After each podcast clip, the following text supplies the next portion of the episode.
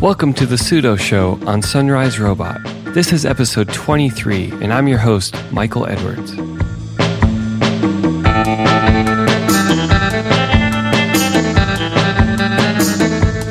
On this episode, we're joined by Professor of Music Business, Storm Glor. Storm spent over 14 years in the music business, and along the way has learned the ins and outs of record stores, distribution deals, labels, and artists, a job that took him around the world into countless shows. After his career in the industry, Storm switched to academia, where he teaches classes on music business and researches the elements of successful artists and other trends in music. Storm is an immense fan of music, with a bafflingly large CD and vinyl collection lining the walls of his residence, along with hundreds of gigabytes of digital music on his computer.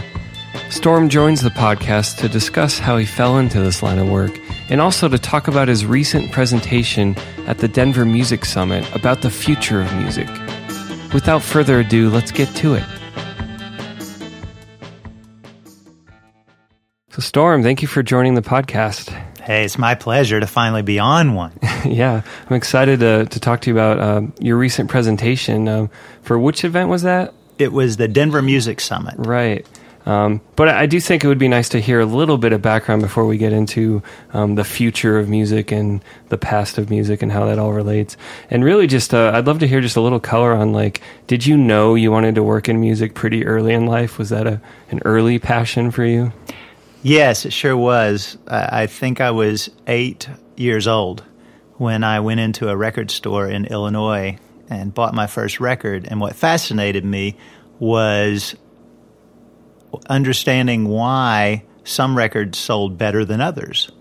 At that time, I bought Paul McCartney's Band on the Run album, and everybody else was buying it. But I saw the other records in the bin and thought, why don't people buy that Frank Zappa record? It looks interesting. Yeah. And so at 8 years old, I started trying to figure out what was popular and following the hit songs.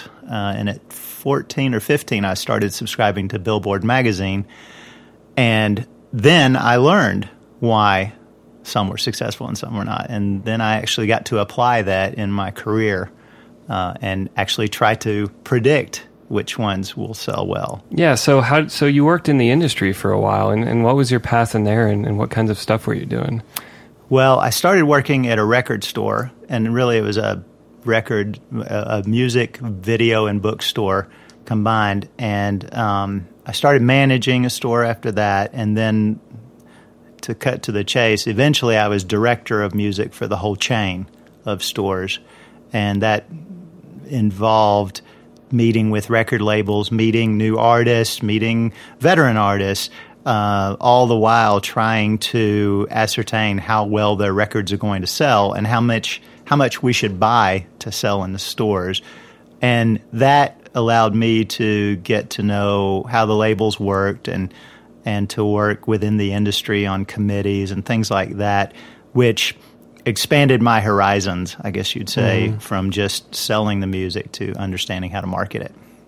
And it just sounds like that would be a fascinating combination of not just like pure economics, but there's the art and the culture and the zeitgeist involved that probably flavors that a lot more than just spreadsheets and numbers. Absolutely, absolutely. And that's part of the gamble that I liked in that position.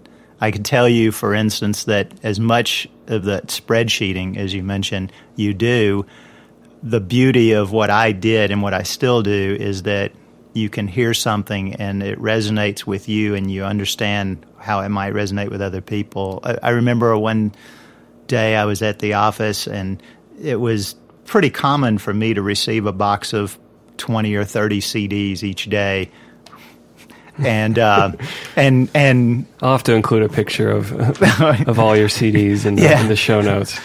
Most of which I still have. And anyway, it was a bit of overkill, but I would just pop one in the stereo and listen to them as background music. And I remember hearing this one particular CD that just sounded really good, and the singer sounded very talented. So I actually looked at the CD, and it was a woman named Norah Jones who had a new album coming out in March, And I thought, wow, this is really something. And I took it to the CEO of the company and said, are you hearing this too? And lo and behold, it resonated with everyone. And that was one of the best parts of my job, when you could identify that. And in my case, I made it pay off by buying in a whole lot of Norah Jones CDs before it came out, and buying more than we would have ever anticipated. And lo and behold, it took off, and I look like a hero, right? Like because I can recognize those things. Jedi. But I can also tell you that when Capitol came to us and said they've got this new Beatles 1 record where they're going to put all the Beatles number ones together, I remember distinctly saying, that'll never sell. Everybody always already has those songs. Why would they just want all of those songs? And I was eating humble pie, the first week when we had to order thousands more for our stores because everybody bought it, and I. So... because everyone has them across like 10 albums, and this is one album. Oh well. Anyway, that was one of the best parts of my job. No, that's fascinating. And was this also part of a time in your life? Would you be meeting? Or you mentioned meeting labels and artists. Was this also like going on tours or like going to special kinds of shows, or was this mainly just? No, really, that involved more of literally meetings in rooms, listening to music. However, if I was to want to go see a particular artist, I would certainly try to, and that would help my knowledge, and the record labels were more than willing to make that happen as well. But they would also showcase artists, and we'd go to conventions, and see these artists, and we'd certainly get wined and dined with artists and things like that. They're in the business of selling, and I didn't complain about that. But but that, more than anything, kept me sort of in tune. And I know it sounds, I don't know, like, yeah, right. But if I actually got to meet an artist, it could tell me a lot about what they believe in terms of the record, where the record, it gives me the story and the background. And there was sometimes I actually met and talked with the artist and decided, you know what, I don't think this thing is going to sell. And so literally it wasn't, treated as just a, being wined and dined. It was actual business. So, right. Yeah. And so as if this wasn't enough of a career, spending how many years doing this kind of work in the music biz? 10 years? About 14. 14 years. That, yeah. You've since transitioned to higher ed, still doing music business, but now as a professor and teaching and working with students. And so how did that sort of career shift happen?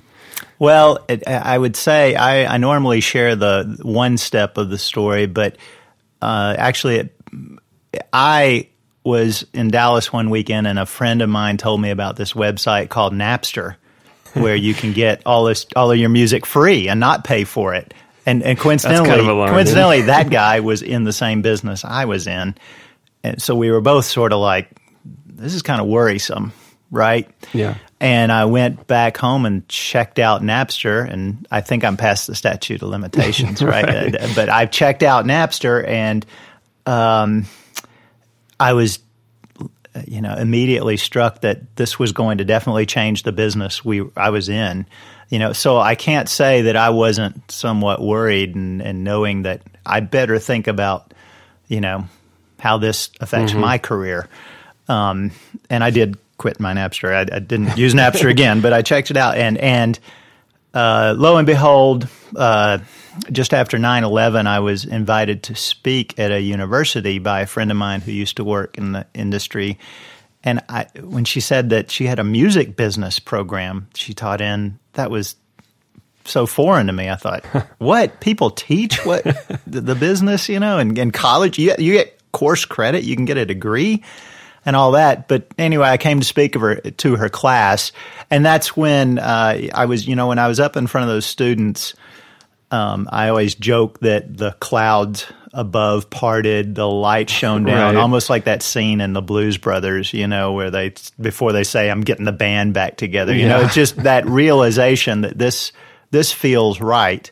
That's when I started looking at the field of music business education, in higher education, and saw that it was very fascinating how, you know, you actually can help students get more knowledge of the business before they get out there as musicians or as business people.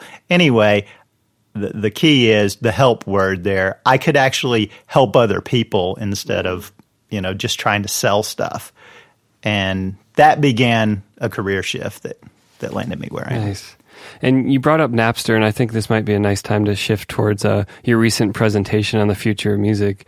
And I guess to frame my question about this is, it seems like every once in a while there is one of these technologically driven, at least in the past couple decades, you know, people are saying, oh, this is going to change music forever, whether it's Napster, whether it's the iPod and iTunes, whether it's now free streaming through like Spotify and all these things.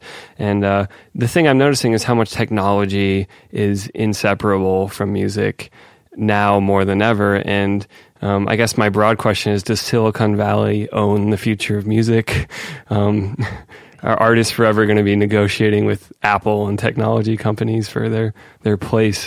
Yes, to a much larger extent, but not necessarily the people who work it, you know, in the Valley and all of that, right. in Silicon Valley.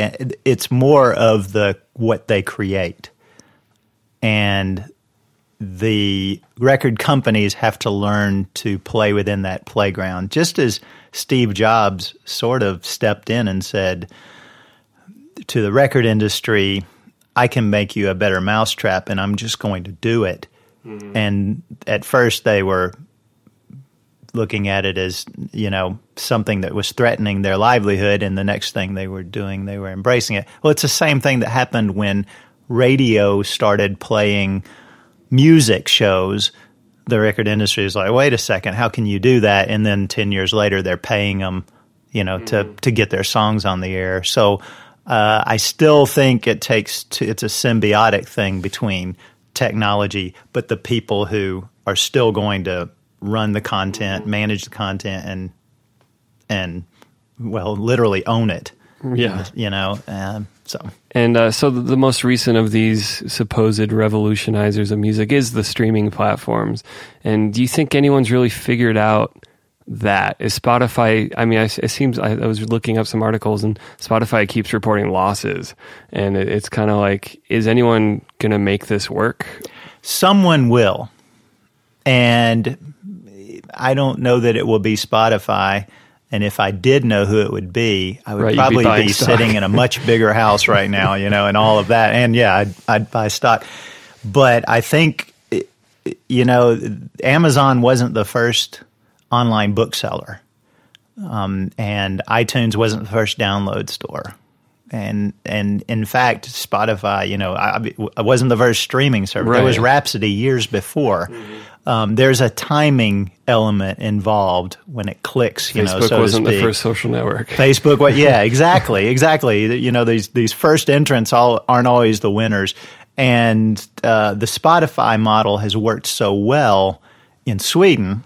You know, where it was created, because, you know, for instance, in Sweden, there's massive usage and massive adoption because it's part of their phone bill.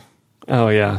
You know, so Swedish folks are just, you know, they don't even notice it. If you've ever taken a close look at your cell bill, I mean, there are so many, there's the base charges, and then there's all these little fees. Well, they don't even notice it, right? But we in the United States have a, you know, these separate entities which aren't speaking to each other in those terms of how we can work together. Mm-hmm. Well, so what I'm saying is, if that ever happened, if it got to be something where we could bundle in with a bunch of other services, that could be huge. Whatever company makes that happen. And then Tidal, you know, entered the picture, and yeah, what do you make of Tidal? Well, first of all, just coming from Economics 101, competition is always going to make the, you know, raise all boats, as they say. Oh, yeah, the tide. Yeah. Whatever. I'm not up on my... Well, that's a good metaphor for Tidal. So. Yeah. Ah, yes, that's true. Good job. But anyway, So it's great that they're trying something else, you know, with the two-tiered options, without a free tier, you know, and that's going to test the market. Now, would I invest in Tidal? No, because I don't think what they have to offer, at least in its present form, will work. But with Jay-Z involved with Live Nation and Madonna also involved with Live Nation, I could sense that I think he may have even done this already. I think he had a show or a private show maybe. But anyway, what you could see is a tie-in with live music, for instance, from Tidal, where you get to pre-sale, you get a Tidal pre-sale on big shows. From you get an extra day or two to buy tickets. Yeah, extra day or two to buy tickets, because I don't think exclusive content is the real win that everybody thinks it will be. You know, as soon as someone puts it might just mean you get tiny exposure.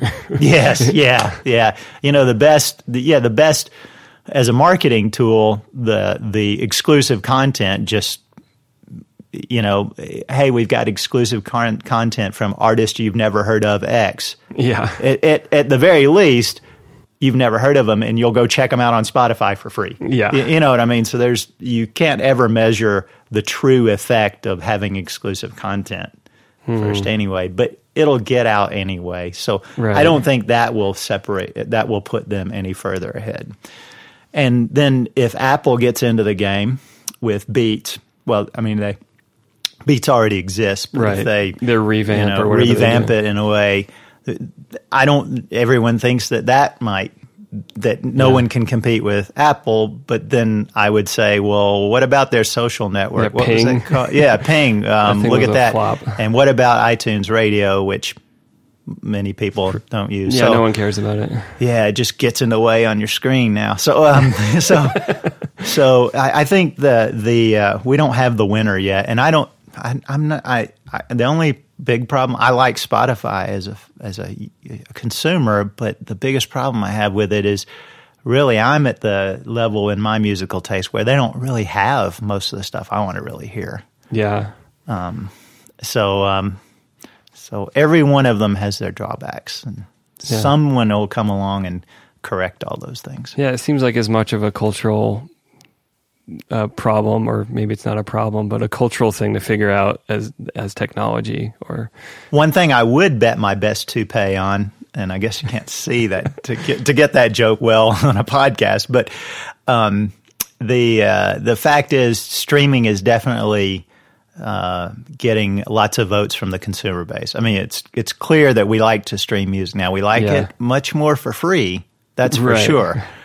But history has shown us that no matter what, consumers will always gravitate toward the easiest thing for them to do. Yeah. And streaming is so easy. You know, I joke at the presentation I did. I in fact joked that we keep thinking that it can't get any easier. In the days of the development of the phonograph, people thought there was nothing. There's no way you could outdo this. I remember when the compact disc came out, remember I subscribed to Billboard, so I go to my high school class and I tell them, okay, we have the ultimate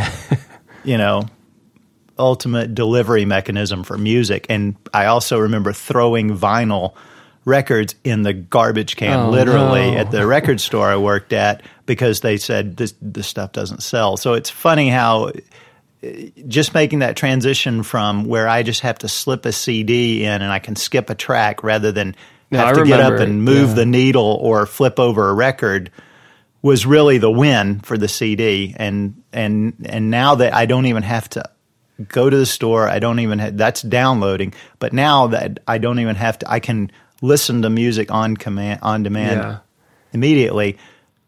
Yet. And it's funny, there's a Sony executive who, a couple of weeks ago, I wanted to almost, I bookmarked the quote where he said, "I believe we have reached the point of the ultimate delivery mechanism." Yeah. And I was like, yeah, everybody has said that. Everyone says that over and over. Yeah. Then at the same time, a week later, there was a report of a scientist who has now figured out how to put music into DNA or onto cells, right? And, so and like molecular storage. Yeah, molecular storage. And you're sitting there thinking, okay, funny as it sounds. Yeah. I mean, I bet it won't be too many years before we have terabytes on our phone. And like right now the push is, oh, we don't have that much storage. We want to stream. But that could all swing back someday where it's like, no, I want to have everything locally again. Yeah. And you never know how that's going to go. Well, that's fascinating.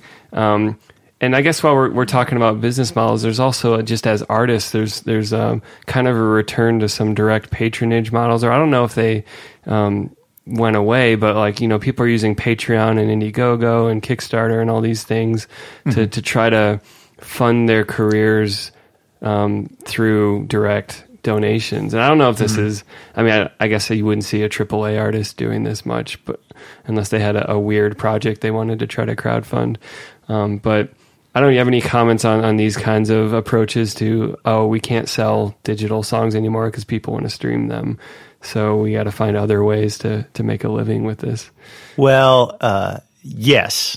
I think it will continue to be, recordings will continue to be less and less of a percentage of an artist's revenue streams. And I don't think anyone would call me any bit of a unique prophet in that sense. Yeah.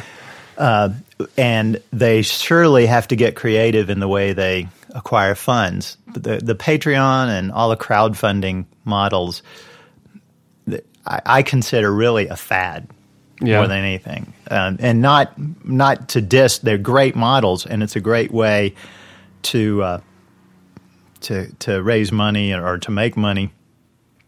But I think it's hit its peak. You know, with the Amanda Palmer release and everything, more people probably jumped on the bandwagon when they heard all that she had done with it. And yet on the other side of the equation, you've got consumers, fans, whatever you want to classify them as, who after they've donated to their 30th album release and figured out that they've never listened to any of the records, or they never hung that autographed picture that they got for giving money, or that it really didn't do much for them at one point. I think there'll be the hangover effect. And once you've also supported an artist for two or three albums, then the fourth, it's like, well, you know what?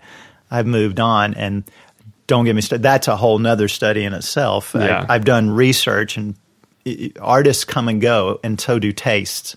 So anyway, that was a long way of saying that particular model, I think, is going to it'll stabilize. But artists are going to have to continue to be very smart at how they make money, not just from creative merchandise, which will certainly have to be part of the game. In fact, I referred to the local band, well, national now, In the Whale, who sold ugly sweaters during the Christmas season. So they produced In the Whale ugly sweaters. So there you have something that people can wear to these parties, the ugly sweater party, and I think there was, again, I don't quote me on this, and you'd have to talk to them to get the facts, but, I think they sold out, and, you're like, voila, that's awesome. But you don't want 500 bands making ugly sweaters. Right. And it's just like no one remembers the Radiohead let people name their price for In Rainbows, but tell me the fourth artist that did that. Tell me the fifth artist that did that. Who cares, right? So, so artists have to be strategic in that, they do that and then move on. Mm-hmm. And then the second thing they have to do is understand the system. There's a songwriter whose name escapes me right off, but he figured out that when things happen in the news, people Google them, right? Mm-hmm. Well, what he's done is he's written a song about them. Yeah. So he puts a video out on YouTube or puts a song out there. Is this different than the auto-tune the news people? Well, hey, that's good. Yeah. So what he, in a sense, does is... I don't know. I'm trying to think of a news item. So someone says that they had an affair with a politician, right? So he will make a song about her. So when people start Googling her name, a parody video about her. I mean, he just writes a quick ditty. So people are like, oh, I'm going to click on that. Yeah. And he's going to generate a royalty, yeah. right? So all of a sudden, this guy just writes hundreds of songs that... So what I'm saying is he understands the system. Yeah, he understands found an angle to strike at. Yeah. People are Googling names. I'm going to make some money off of it. Yeah, and like, I'm still a musician. This is where the attention is going, so I'm going to capitalize on that. Yeah, but to do that, he has to understand the licensing system, search engine optimization, things like that that the traditional musician would not probably, be fully versed on. So, and you bring up licensing, so I'm kind of wondering, is there any new evolution in how licensing is working? Because traditionally, it's ads, it's placement in film and TV shows. And is there any new developments in the way music licensing is working? Well, there's probably more developments in the way it's not working, I guess, in the sense that, we're still fighting, in courtrooms throughout the country and even in D.C. about the royalty rates that should be paid to online companies like Pandora. And then there's the confusion about, it's not confusion. I guess the dilemma that artists are making pennies from getting thousands of streams on Spotify, and they don't realize, or many people don't realize, that there's money being paid by Spotify. It's just that the content owners, i.e. the record labels, are are getting in the way of that. And so I think there's just a lot of confusion and lack of understanding more than anything. And then again, I do see people blaming Spotify for that all the time. Right. And I'm not saying they're paying Spotify would also say, look, we're trying to get a streaming business going. If you work with us now and get, 200 million more consumers on, we'll be paying you lots of money, but for right now, help us make a profit. As you said earlier, they're not even to that point. So there's just, when it comes to licensing, and there was just a court case that was settled by Universal just a few weeks ago where it was determined that a download was, it was... They had to still determine whether a download was a performance or a digital, license. So there's still so much confusion out there. Some of our legal history may need to be updated. Oh, absolutely. The ideas behind what these things mean for the new era. Just have a sort of rapid fire thing. I can't help but ask if you have any thoughts you would want to offer on the Robin Thicke, Marvin Gaye lawsuit and well,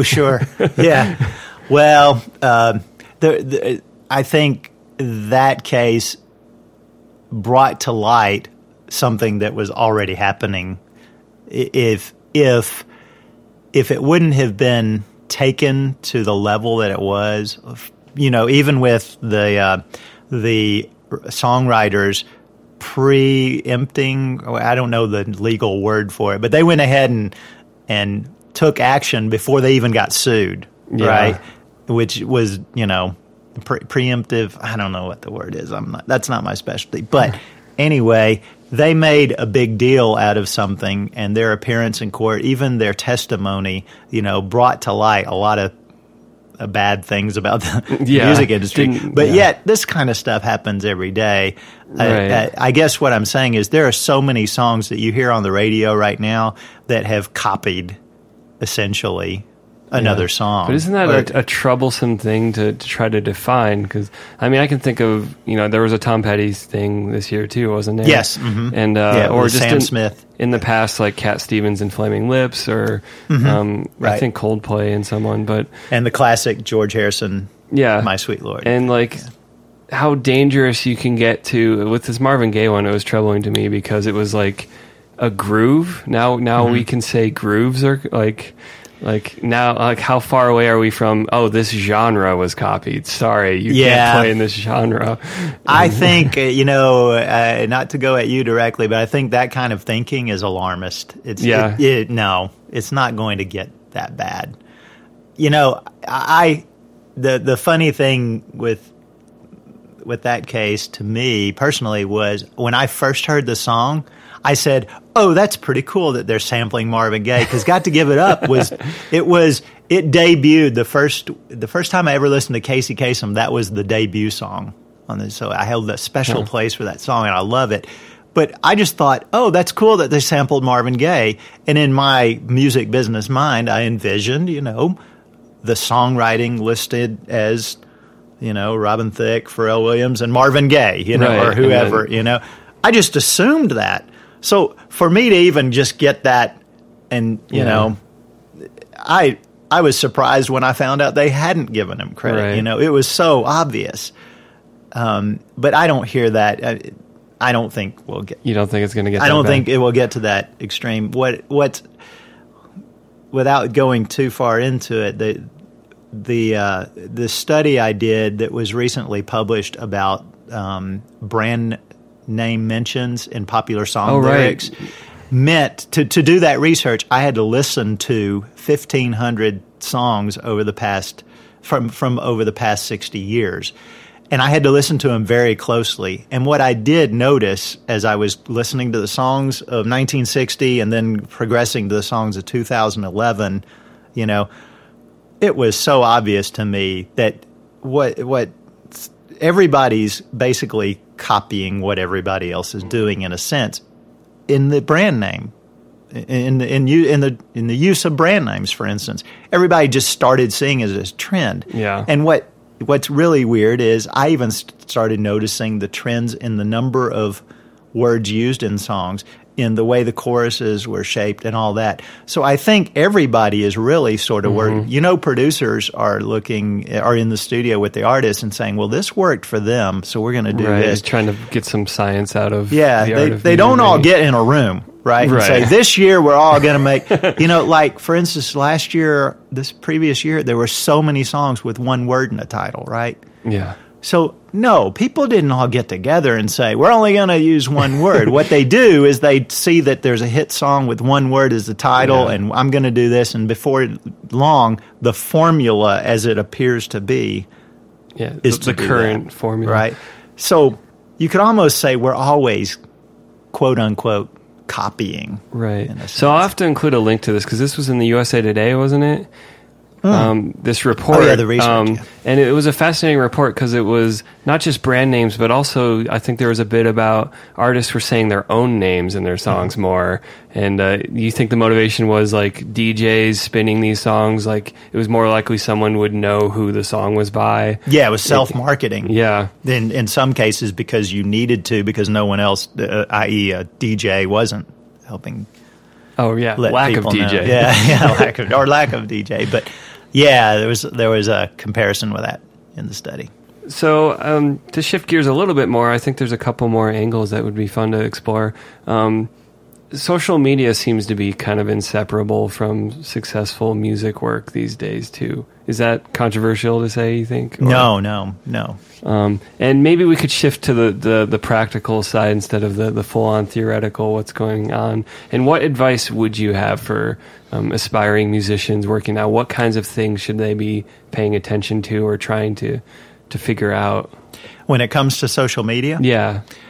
I would say that there's a fundamental purpose behind social media for the services themselves, and then there's a fundamental purpose of social media for people who use it, the end user, and the two are very different. The people who run Facebook or any other social network or Twitter, they're trying to draw you to the talk more, to do more, to share more, all that, so that they can sell advertising. Right. On the other hand, there's the artist who, is almost convinced that they have to be on a service and they have to participate just to be there, to be on these things. To exist in the minds of people. And then so they do the minimum required work just to have a Facebook page or have a Flickr account. I don't know. Yeah. I'm trying to. I'm at a loss right now for the services. Help me, Mike. It's probably not Google Plus. Yeah, it's probably not. but What I'm saying is, at the end of the day, if you've got to, as a musician and artist, you got to understand that what your fans want at a live show and what your fans want out of your recording is the same thing the fans want out of social media, and that's to see what you have to say, to hear what you're doing, to be entertained, right? You know, and all of that, but they want you to be people. Yeah, they want you to be real. And social media, which is kind of a funny word, is so anti-social.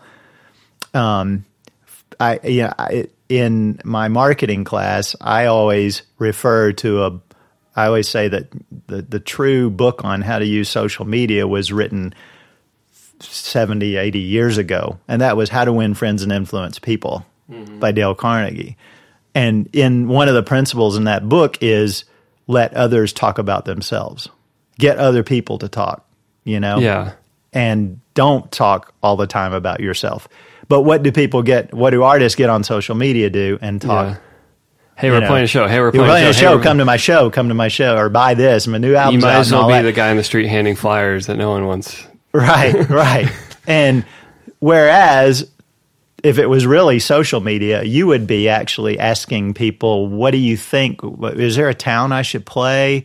You right. know, or I'm going to be playing Denver. What's a great place to eat a late night breakfast? You know, you should be getting them to talk to you. And it's not. So anyway, that's a classic marketing technique anyway. Questions invite interest and attention. But because artists, you know, can't possibly have the time to do all this stuff. You know, it's very easy to just say, come to my show.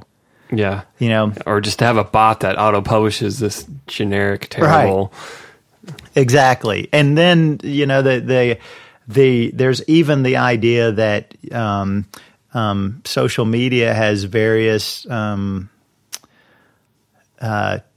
in terms of the volume of activity, and posting about your upcoming show on Friday afternoon at 4 p.m., you know, or sharing something on Twitter about your upcoming show on Friday at 4 p.m., you might as well be, you know, saying that to a sound of chirping crickets, right? You know, and so there's so much you got to understand beyond just being involved, being on it, but yet. The companies who are advertising aren't going to help you do that. I mean, you just got to learn that stuff. So. I think people are very quick to identify, like, you know, there's lots of bands I like, and it's very quick. I can tell, oh, this is a band that's like they're real people on this service versus the ones that are basically it's just an RSS feed of their shows or, you know, or just reposting articles. But and it's just like, I'm not going to follow you because you're not a person. You're just some weird robot that's just spitting things out. Yeah. And I think people are very attuned to that and very quick to get away from the noise and to stay with the ones that seem like real people. Yeah. Yeah, I agree. So there are a lot of new opportunities. And I guess maybe for the final question, not to go out on a downer, what's the bad news about the state of the music industry? Is there anything that's more difficult now than it used to be? The bad news is, well, there's lots of bad news. We all know that, and it unfortunately gets the most press. But I would say the worst of the bad news is that the competition is so incredible, and it's going to get worse. And when I talk about competition, I'm not talking about the fact that everybody and their dog is picking up a mixer now and calling themselves a DJ and hitting play for 3 hours to a mix they made. I guess everybody's suddenly a musician, and they can share their content and open up distribution has been democratized. Yeah, they can open up a SoundCloud account and start sharing and all of that. I'm not talking about that competition, only that competition. It's the competition. I think you said something about it. There's so much noise. It's competition for attention right now. I mean, even to get someone to open your email. Which is finite. Yeah, and when people are getting more email than ever, it's competition there. It's competition at a festival when there are 150 other bands playing, you know, or 10 of them at the same time, and one of them's, you know, a platinum selling artist. So, you know, it's just it's very easy to get lost in the shuffle. It's much easier to get lost in the shuffle. Yeah. You could have really great music, and for any number of other reasons, it may not work out. Right, right. And the corollary to that worst of the bad news is that means you're going to have to work so much harder than ever before. And there are plenty of stories out there of people who don't do the work and all of a sudden find themselves in the spotlight. A couple of years ago, there was that guy Bauer who did that Harlem Shake song that all of a sudden he's got the #1 song in the country, and you're like, who is this? And all of a sudden a record label's trying to sign him, and everybody jumps on and everything, and it was so, you know, out of left field. But where is Bauer now? Right. Isn't that another study you did, that most people don't get back to number one? Yes, yes. Yeah, I know. You're wondering, you know, where does this guy get all these ideas for these research ideas? Yeah, I figured out definitively what the rate of one-hit wondom is, and it's 48% if you want to not have to read the paper. You know, it's just about half that. And I mean, think about that. I mean, you're already, you know, you're guaranteed you're not. But then, you know, there's a large majority of those one-hit wonders who, you know, the way I did it, I did the national charts. So you could say, well, that's, you know, not for everyone. But there are so many artists who you will never hear of again that had one album on the national charts for 1 week, and that was their career. 1 week, right? So a large percentage of those 48% one-hit wonders had only 7 days, right, to bask in that sunlight. And there's lots of other stats out there. Still longer than the Andy Warhol prediction. Yeah, that's where we're headed, though, right? Still longer than the 15 minutes, yeah. It's just fascinating to me how quickly things can happen. But if there's anything that I gathered from analyzing the careers of these artists, and by the way, that research is still going, shameless plug, but there'll be a research paper come out where I actually have analyzed what types of artists, you know, tended to have the longevity. And in almost every case, it was they had this period where I either worked very hard or had small successes for a long time. Yeah. In other words, they were far from overnight successes that lasted longer. I think there's even a Steve Jobs quote about that most overnight successes aren't. Oh, yeah, good point. Oh, I like that. I've not heard that. Most of them are years of hard work. Yeah, yeah. You know, a couple of years ago when I was at the Grammys and the group Fun, F-U-N period, accepted their Grammy for Best New Artist. Yeah. Said, we've been working on this for 12 years, you know, and and you're like, new artist. Right. And yeah, that award in itself has had its controversies, but, you know, people don't realize 12 years. Think about that. Have you ever worked on something for 12 years to finally have it come out and never given up? And, you know, that's a long time. That's, you know, for someone the age, you know, I don't know their ages, but for that group of guys, I'd imagine that's a good portion of their life. Yeah. And it finally happened for them. So, yeah. Did you see the movie Inside Llewyn Davis, the Coen Brothers movie? No, I did not. You I need to see it. I know, that's on my list. Well, this isn't a spoiler, but one of the scenes in the movie is he's like back home and his sister's like, they're going through like really old childhood items for him. And she finds a box with some of his original early recordings. Because, you know, he's an aspiring musician. And he says, no one wants to see that stuff. You have to preserve the mystery. It has to seem like you just appeared fully formed as this amazing artist. Yeah. And, you know, later in the movie, he totally regrets throwing out that stuff. And he's like, yeah. And reaching back and wishing he still had it. But I mean, there is that sense. I have seen some musicians, it's like they pretend as if they, you know, this is my debut album. And I'm like, I know you've released like 6 albums. Yeah, yeah. Like, yeah, this is your debut, and I get it. Like, It's nicer to the listener to be like, this is a brand new thing.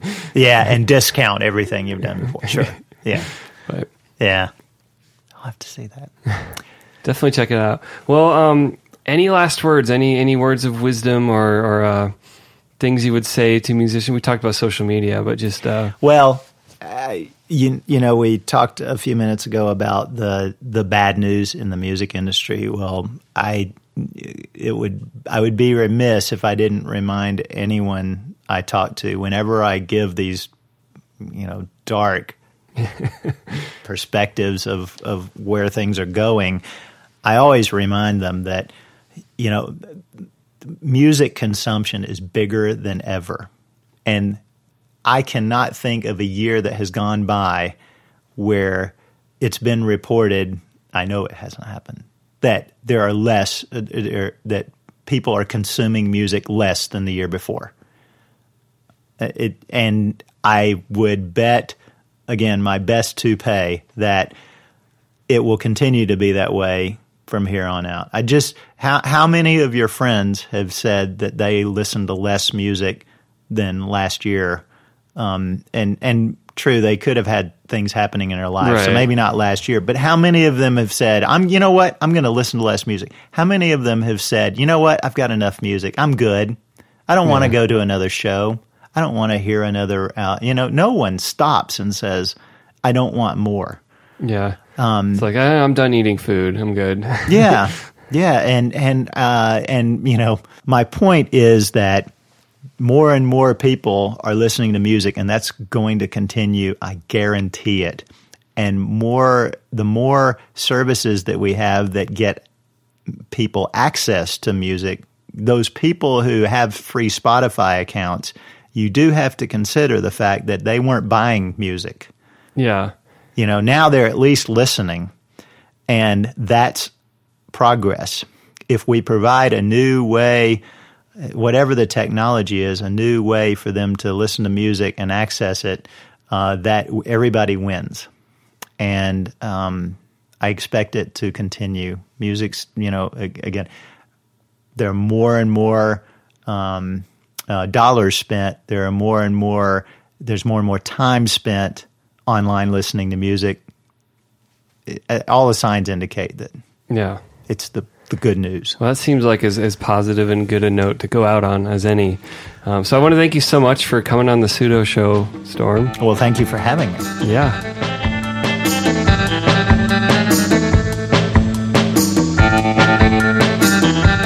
Thank you for listening to The Pseudo Show.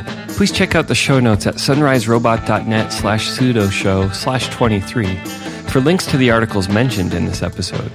While you're at it, you can subscribe to catch all the new episodes right when they're released. If you're inclined, you can support The Pseudo Show and all the other great shows on the Sunrise Robot Network by heading to our Patreon at patreon.com/sunriserobot. As always, special thanks to our top Patreon sponsors, Bruce Edwards and Andreas Lunga. All right, see you next episode, where we'll talk to Sarah Brown of the indie folk act Smokin' Honey about her debut album.